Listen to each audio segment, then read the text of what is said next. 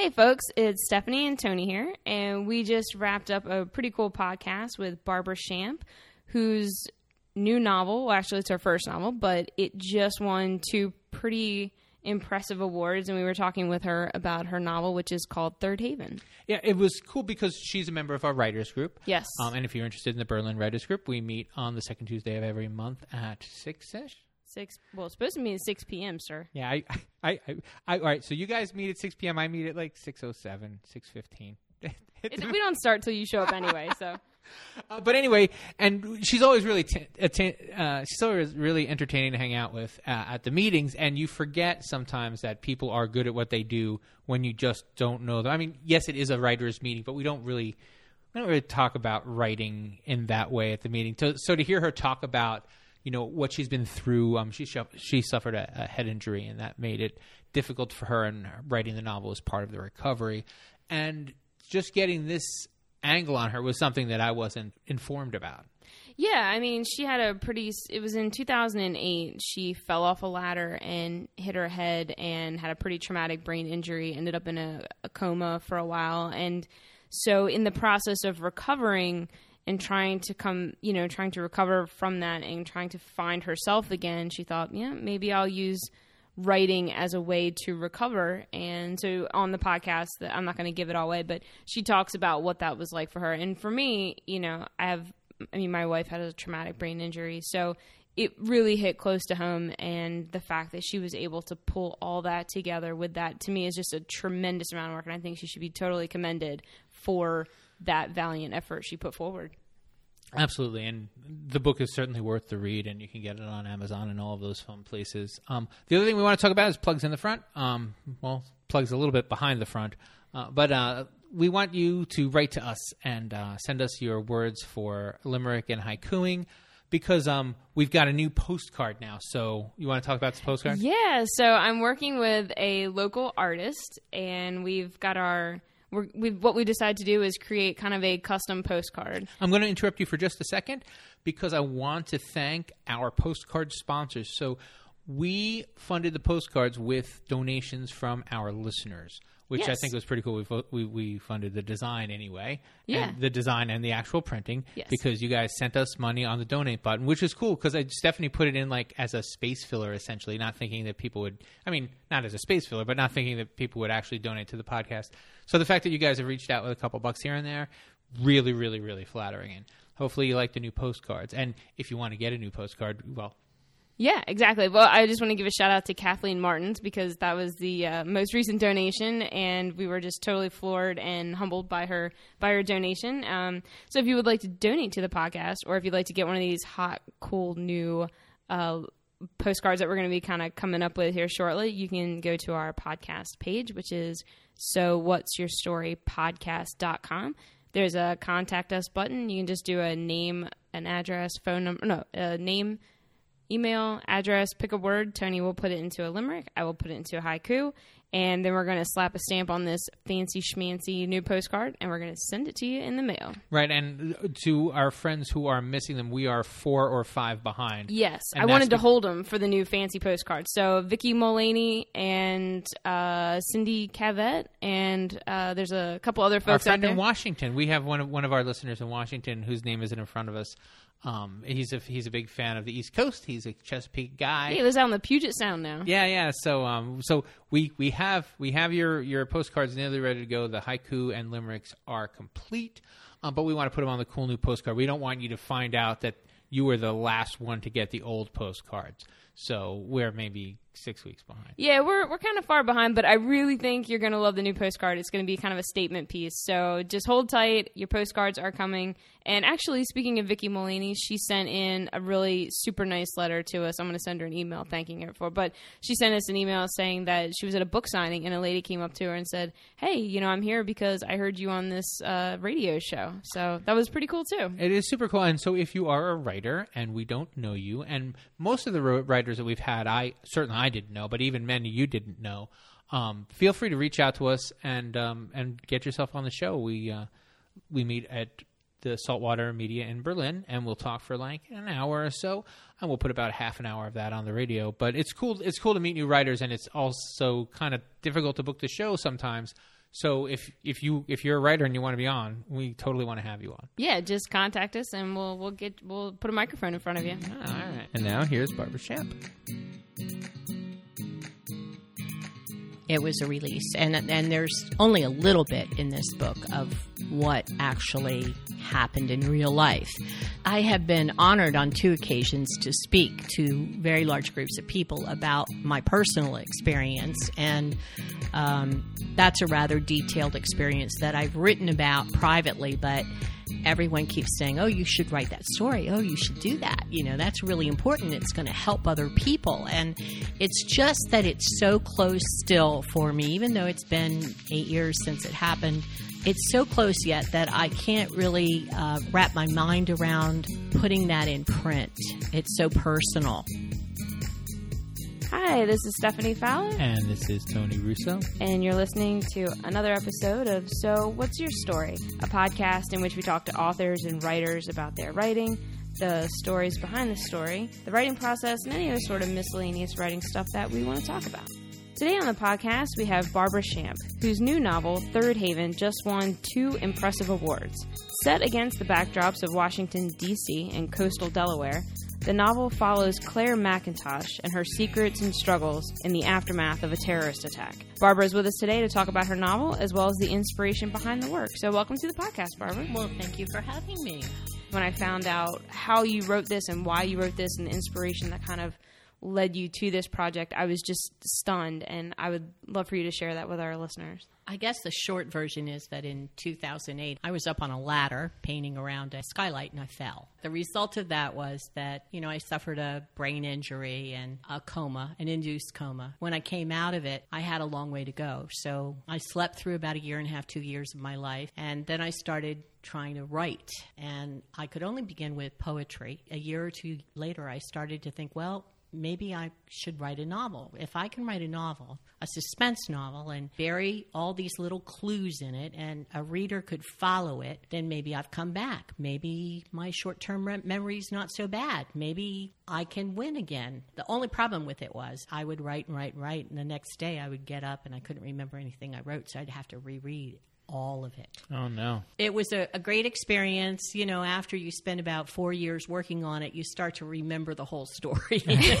and it was a little easier. Yeah. Were there any of these moments where, like, you know, the next day you wake up and like, "Wow, I am brilliant! Look what I pulled together." well, I think the moment of brilliance was actually before I went to sleep at night. I wow, I've really done it. It's kind of like in addition to your reader. I mean, you were sort of finding and rebuilding and falling back into your work literally every day. You know, I think I had always written as a technical writer in my job previously. I wrote educational evaluations for students, but this is different. You have to develop character. You have to write enough that people will fall into that character and they'll believe them and setting is really important. Uh, and of course, we live in such a beautiful area that I could draw on that. Reading before you write, I, I have to do that anyway because I'll I'll pick things up and I'll put them down for a while, and I need to do that just. I mean, I don't need to read the entire work, but I do need to read maybe six or eight pages to kind of pick up the thread and the mood, like.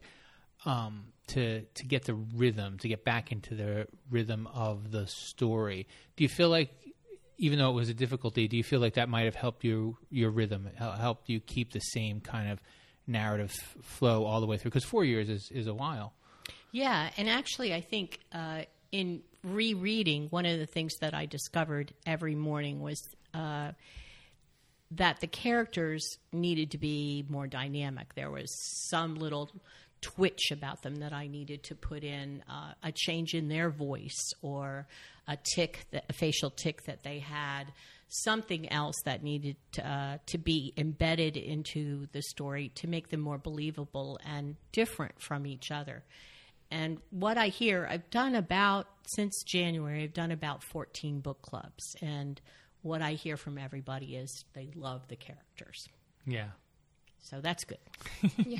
Now, and speaking of characters, so the so Claire Mackintosh, she survives this terrorist attack, this pretty intense uh, moment that happens right up front in the novel, and then the reader gets to watch her basically do what you did, you know, try to recover from a traumatic brain injury. And you know we watch her take her medicines. We watch her not rem- like know somebody who she's known for years. And it's like well, i I know like about you, but I don't know your name. And oh, that's right, this is your name, you know. And so we we were kind of watching her go through that, and to me, it felt very believable. But I also happen to know that that was your experience somewhat. So it seems like your investment of your experience into Claire was certainly very successful.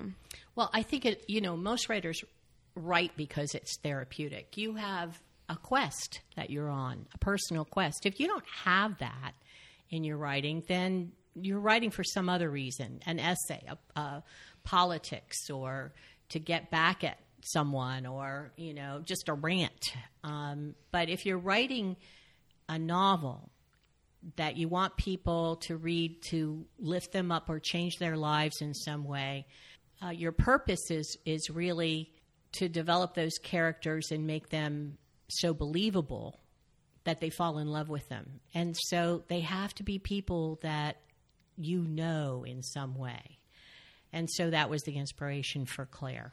Now, one of the things we like to talk about here, especially when we're talking about character development, is how, in order for the character to be like intern- internally consistent, it's going to go in ways that you may not have intended.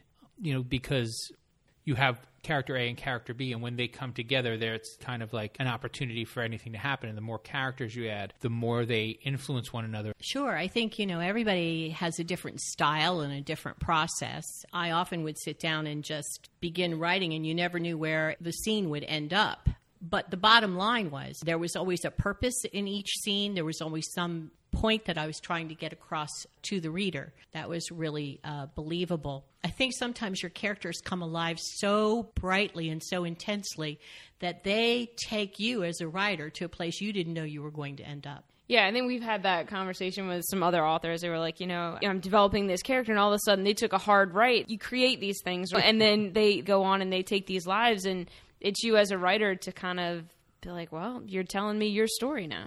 And I think part of it too as a writer is that you have to resist doing the same thing over and over again with a character. It, it's too comfortable. You have to resist that canned technique that you have and you have to push yourself beyond that boundary and do something that you have never done before. Do you feel like you get to that point at the halfway mark? How long does it take you to get comfortable with a character enough to challenge yourself when you're making helping the character make decisions, I well, guess? You know, that's almost two different questions. So you, there's that point of no return in the plot where the character has been challenged by their old life and their systems in some way it no longer works and so at that midpoint in the plot line, you have to develop that character to the point where they have this moral dilemma. And the character has to take off in a different direction, a new beginning, almost a rebirth into a different life that's going to propel them in a direction that either solves that moral dilemma or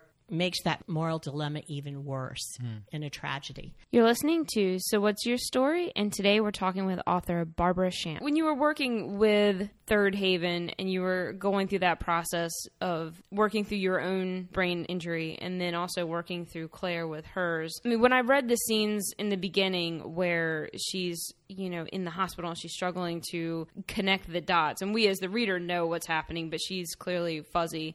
I mean that really resonated with me. I mean my wife had a traumatic brain injury. She was in a terrible accident um, last summer. And as i was reading especially those opening chapters where the injury was fresh and I was watching Claire struggle, I was like, man, this really resonates because if you've been close to someone, or you are someone, or who's had a traumatic brain injury, or you've been close to someone who had that, those scenes really hit home. And I hate to ask this question, but was that hard for you to write that? It was a release, and and there's only a little bit in this book of what actually happened in real life. I have been honored on two occasions to speak to very large groups of people about my personal experience, and that's a rather detailed experience that I've written about privately, but everyone keeps saying, Oh, you should write that story. Oh, you should do that. You know, that's really important. It's going to help other people. And it's just that it's so close still for me, even though it's been eight years since it happened it's so close yet that I can't really wrap my mind around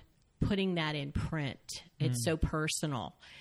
I'm still reluctant to do it, but I'm able to talk about it now. And I think I'm working to that point where Right. I'll be able to do it. So it- Claire really does the, the whole scene where she feels like she's Ophelia and floating away in a river. That definitely happened and more. Uh, so, yeah. Yeah, it, and the whole thing where she is searching for words and experiencing the whiteout and has facial recognition problems. Those are all things that I've had and still have to a degree.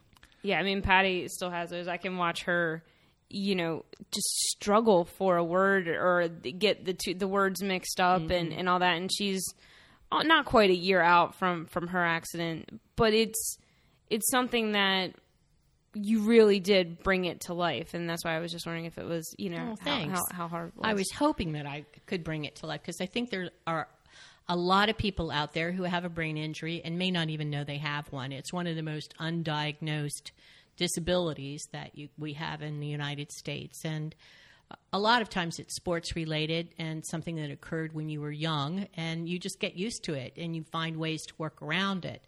Uh, as you get older, the symptoms can get worse. And so oftentimes you need to have that professional who's going to train you in ways to work around the problem. And the example that I gave you earlier was, you know, when you're searching for a word that's just not there, you you keep repeating other words that are similar and wait for someone in, in the audience or a friend to pop up with the right kind word. of throw, throw you a bone. Yeah. yeah. It's it's kind of like the like taboo that way. Like you're saying all the words except the one that you wanted to Except say. the one Yeah. that you want. It's so frustrating. Um, when you're writing about this, though, there's always a chance. There's always a worry. I'm sorry.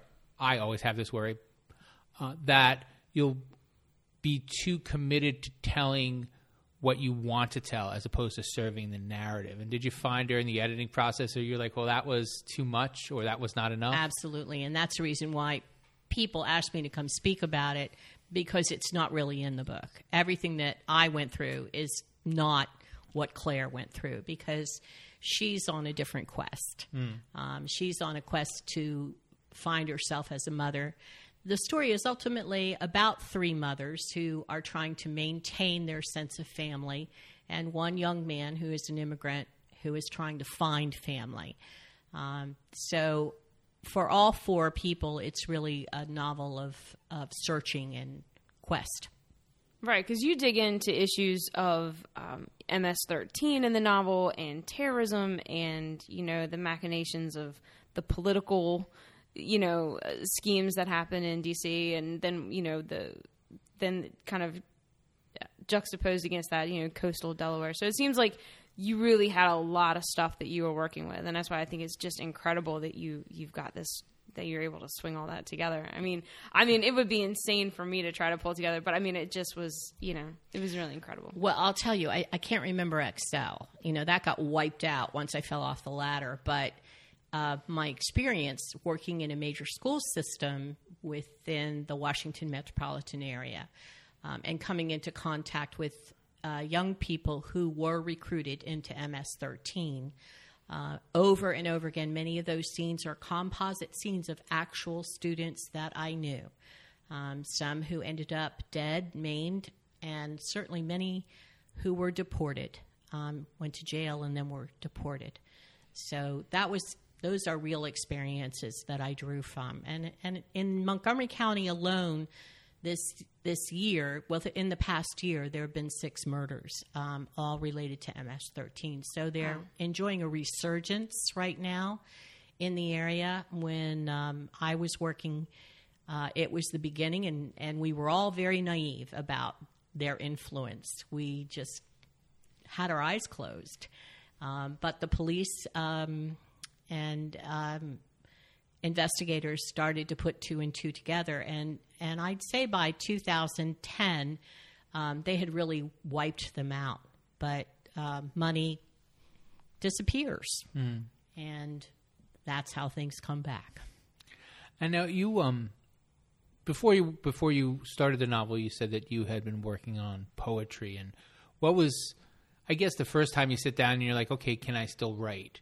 That must have been tough. Um, how did you how did you get through that and to the second time, which is like you know, and can you talk about how you progressed uh, in writing poetry enough to get to some of the more long form things? Well, I wasn't into haiku.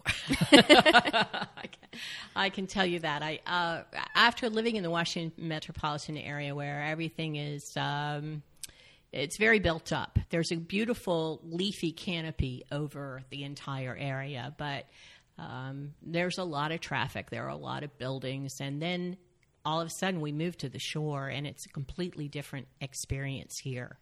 So it motivated me to just look out the window every morning and see something that I wanted to write about. And there was this, we had swans out on the creek, and there was this one cygnet that swam in a circle because a turtle or some other animal had eaten off part of one of his little flappers.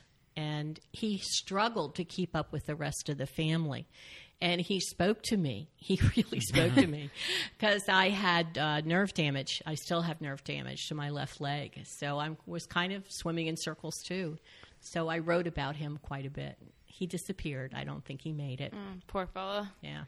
Well, I mentioned at the beginning of the podcast that uh, Third Haven has won two two awards, and I wanted to make sure we we brag on you a little bit. So the Thanks. first time, the first award, you got a first place in fiction from the Delaware Press Association. Yeah. And that was quickly followed by a first place in fiction by the National Federation of Press Women. Yeah. Yeah unbelievable. I was just so shocked and i'm not i'm not one of those people who goes entering this and entering right. that and entering something else. So this was totally a fluke to start with. A good friend told me you should enter this. So i did. I entered DPA and uh, i wasn't even a member but then i joined mm. and um, then i won. And and then you they automatically then refer what you wrote to the national contest and and uh, I I won nationally and I could not I'm still stunned. Yeah. So I'm going to the conference in Birmingham in September. Um, you know, Faulkner Country and right. uh, To Kill a Mockingbird and all of that and uh, they're paying my way. That's so fantastic. I'm really excited. It's going to be a, a, real great experience. You know, I didn't start this to have a second career. This is not right. what it's about for me at all. It's uh, I've already done that. I had the career, and uh, I just did this to see if I could come back and be close to the kind of person I used to be, and. Um, so I'm thrilled. I'm thrilled to be recognized this way. You're listening to So What's Your Story? And today we're talking with author Barbara Shamp. And I think a lot of people don't understand that self publishing is all on your own shoulders. Oh yeah, uh, it's uh, it's a different kind of experience than the old days when people would go out and find a, a big publisher who would nurse you along through the process. So um, it was it was a long haul. Once the book was finished, it, it took another three or four months to just figure out the whole self publishing route. Right, and you did. And I don't recommend it for anyone. so, uh, can you can can you tell us about that whole process? Oh yeah, it's it's extremely difficult. I um, I I started with CreateSpace and ended with CreateSpace, and I have to tell you that um, their art team uh, for finding covers just is fantastic. I have nothing but the best to say about them. They don't read your book, but because I had a foreword in the book, um, one one artist read it and said, "Well, let me send you a different set of covers that might appeal to you," because we had been looking for ten days. Right. And she sent this cover that is absolutely perfect. It's a, a woman with uh, clouds running across her face, uh, almost like a muzzle over her mouth, that you can tell she's silenced. She can't find her own words. And yet her eyes have this steely gaze. And her shoulders are granite. They're just made out of granite. So it was it was the perfect It's color. a beautiful cover. It's a Yeah. beautiful cover, and on the back is uh, the Patek Philippe pocket watch, which follows the son, um, Claire's son, all the way through the novel to the very end, and um, so it's very symbolic with the setting sun. So I, I, I am so pleased with CreateSpace and their artistic team. Um, the rest of it's much harder to do. And, I, and the only thing I can recommend to everybody is don't be afraid to pick up the phone and call them every single day and ask the question. They're helpful. They really are. And Yeah. then so, the, I'm sorry, you said that they didn't read the book, so the copy editing was that all on you? And Yeah, well, I did uh, have an editor um, who is a professional editor out of the Philadelphia a- area who edited the book for me. Um, one of the things that she said to me after the fact was every time somebody looks at it or every time you change a word, it has to be copy edited and line edited again because there's always the potential for another mistake. Yeah. And that was the thing I didn't know. So I ended up making too many corrections with CreateSpace. And every time you make a correction, it costs you a bundle of money. ah, jeez. Oh, dang. I didn't, I didn't realize that. And so, um, so they, so they, so I'm sorry. So you said the CreateSpace people they they line edit or You can pay for line editing. Um, I didn't realize that that was something I probably should have chosen. It would have been way more expensive to do with the 286 pages that I have. Um, but instead, I paid a, a line editor, a professional line editor, uh, to do the, the editing for me. And it was a good sum of money, but it probably would have been better in the long run to just pay CreateSpace. I, I I was in the newspaper business for a while, and you, there's always this reaction against the copy editor, who's the most valuable person on the planet. But Yeah. you know, you're like, you want to say like, well, no, that that you just don't get it, and they're like, well, no, that's that's how the language goes. If, Yes. if you want your sentence to sound better, pick better words. But with the words that you've given me, this is what it's going to have to look like. And uh, I always feel like we've talked about this before, but I always feel like the more angry I am about a suggestion, the more likely it is that because I hate to be wrong. Yeah. So if if my gut reaction is that's stupid, then it's probably not stupid. It's probably right on the nose. What was your experience at all like that with with your editor or? No, actually, she was really great about my prose. Um, there were very few times where she wanted to change uh, the meaning or the prose that I used.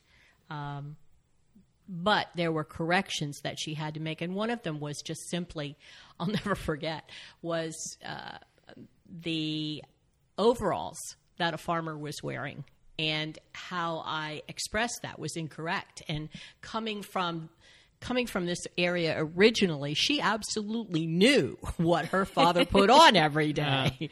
So those are the kinds of things that um, that she offered that were really really helpful for me.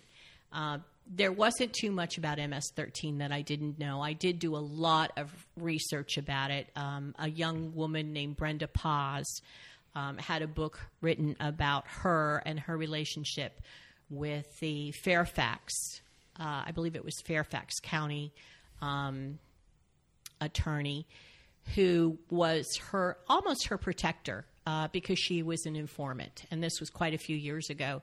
The book is called uh, "This Is for You, MS-13," and it's now out of print. But I was able to get a copy of it, and their techniques have not changed. This was the late '90s. Their techniques have not changed at all because we had the exact same thing occur um, ten years later in a different population north of the city. Wow. So those those moments where you know we're write, writing fiction, but real life is going to bleed in, and whether it's the overalls, the coveralls, or whether it's you know the gang tactics, or whatever, you you've got to be right about the details if the fictional narrative is going to carry itself. Absolutely, absolutely. And people know. I mean, your readers, they're aware and they're going to tell you about it. I've only had one person who called me up and said, Hey, you're wrong about that Toyota Prius. It's not good in the snow. so I feel pretty good. That's the only correction I've gotten so far on the book. But uh, you know we'll we'll see what happens as more people read it. It's it's it's getting a it's getting good press and it's getting pretty widely read. So I'm very happy about that. Yeah, I mean, I checked it out on Amazon, and it's got you know all four, all five stars. I mean, a few here, four here or there, but I mean, it, the the reviews on Amazon are very positive. I mean, winning two first place fiction awards with it. I mean, it's like you came right out of the gate and you just started knocking out home runs. It's, Yeah, I can't believe it. I Yeah. still can't believe it. I'm stunned by the whole experience. Um, and grateful, very grateful to the entire writing community that I've met. And, you know, when you live on the shore, you have to drive forever to meet people of your ilk. And so I do because I've been in education all my life. And so if you do that, you are also taking classes all your life. And one of the things you find here is that there's very few opportunities for writers to learn the craft. So I travel and I go to workshops away in Richmond or Philly, or I want to get into that point where I'm taking those big vacations off to the Greek Isles or something Right, while right. I work on my craft.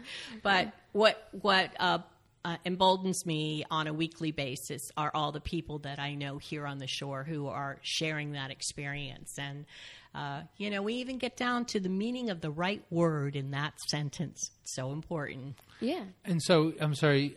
At these conferences, do you do? I've not. I've not ever been to a writers' conference. So, what can you can you tell me about? Like, you get there and you just start handing out your manuscript. I don't know how that works at all.